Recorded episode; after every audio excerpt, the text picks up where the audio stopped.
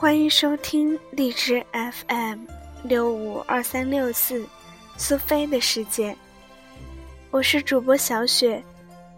今天继续跟着小雪一起读红楼吧。上回说到贾妃满眼垂泪，一手挽贾母，一手挽王夫人，只管呜咽对泪。邢夫人等忙上来解劝，贾母等让贾妃归坐，又逐次一一见过，又不免哭泣一番。然后东西娘府管家执事人丁在庭外行礼，金娘府掌管执事媳妇领丫鬟等行礼毕。贾妃因问：“薛姨妈、宝钗、黛玉，因何不见？”王夫人启曰：“外眷无职，未敢擅入。”贾妃听了，忙命快请。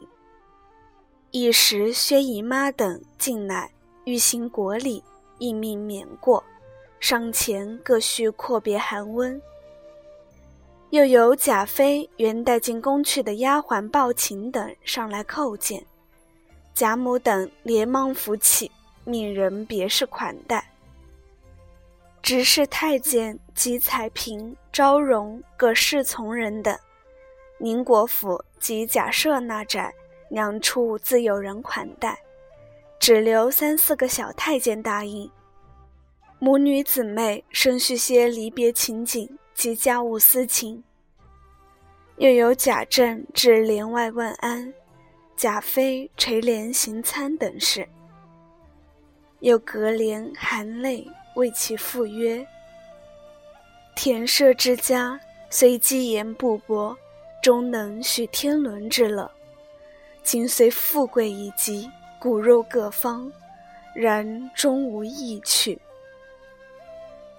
贾政亦含泪祈道：“臣草莽寒门，九群衙属之中，其意得争凤鸾之瑞。今贵人上系天恩，下昭祖德，此皆山川日月之精气，祖宗之远德忠于一人。”献及郑夫妇，且今尚启天地生物之大德，垂古今未有之旷恩，虽干扰徒弟，臣子岂能得报于万一？唯朝前夕替，忠于爵之外，愿吾君万寿千秋，乃天下苍生之同幸也。贵妃切勿以正夫妇残离为念。梦焚襟怀，更起自家真爱，为夜夜精精，情深恭肃，以示上典，殊不负上体贴眷爱如此之浓恩也。贾妃译注：只以国事为重，暇事保养，切勿纪念等语。贾政又起，园中所有亭台轩馆。皆系宝玉所题，如果有一二稍可御目者，请别赐名为姓。元妃听了，宝玉能提，便含笑说：“果然敬业了。”贾政退出，贾妃见宝钗、黛玉二人一发比别姊妹不同，真是娇花软玉一般，因问。宝玉为何不觐见？贾母乃起，无玉，外男不敢擅入。元妃命快引进来。小太监出去引宝玉进来，先行国礼毕，元妃命他近前，携手揽于怀内，又抚其头颈，笑道：“比先竟长了好些。”一语未终。泪如雨下，尤氏、凤姐等上来启道：“筵宴齐备，请贵妃游幸。”元妃等起身，命宝玉倒饮，遂同诸人布置园门前。早见灯光火树之中，诸般罗列非常。进园来，先从有凤来仪、红香绿玉、杏帘在望、横指清风等处登楼布阁，涉山远水，百般跳览徘徊，一处处铺陈不一，一桩桩点缀新奇。贾妃极加奖赞，又劝以后不可太奢，此皆过分之极。已而至正殿，御免礼归坐，大开筵宴。贾母等在下相陪，尤氏、李纨、凤姐等亲捧羹把盏。元妃乃名传笔砚此后，轻诺相管，则挤出最喜者赐名。按其书云：“故恩思义，天地启宏慈。”赤子苍头同感戴，古今垂旷典，九州万国被恩荣。此一匾一联，说于正殿。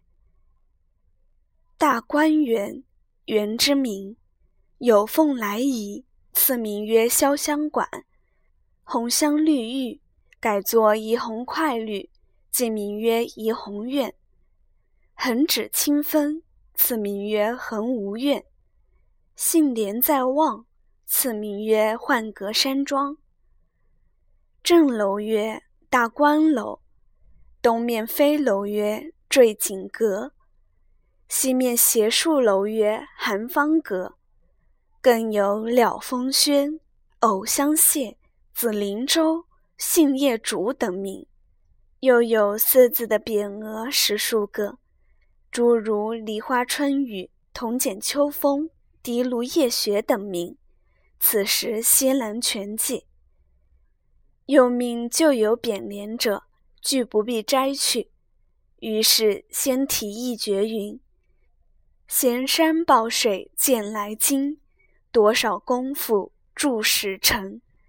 天上人间诸景备，方圆因兮大观明。”写毕，向诸姊妹笑道：“我素发节彩，且不长于吟咏，妹辈素所深知。今夜聊以色泽，不负思景而已。翌日少暇，必补撰《大观园记》，并省亲送等文，以记今日之事。妹辈亦各题一匾一诗，随才之长短。”意赞吟成，不可因我微才所负。且喜宝玉竟之题咏，是我意外之想。此中潇湘阁、恒无怨二处，我所极爱。次之怡红院、浣阁山庄，此四处必得别有章句题咏方妙。前所题之联虽佳。如今再各赋五言律一首，使我当面试过，方不负我自幼教授之苦心。宝玉只得答应了，下来自去构思。银、叹、息三人之中，要算探春又出于众姊妹之上，然自忖亦难与薛宁争衡。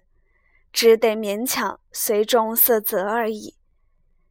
李纨也勉强凑成一律。贾妃先挨次看姊妹们的写道是：“况信怡情，迎春。”元成警备特惊起，奉命修题额况仪。谁信世间有此境？由来宁不唱神思？万象争辉，探春，名媛著出世微微，凤鸣何惭学浅微，精妙一时言不出，果然万物有光辉。文章造化，惜春，山水横拖千里外，楼台高起五云中，元修日月光辉里。锦夺文章造化功，文采风流，李纨。秀水名山抱负回，风流文采盛蓬莱。绿才歌扇迷芳草，红尘香君舞落梅。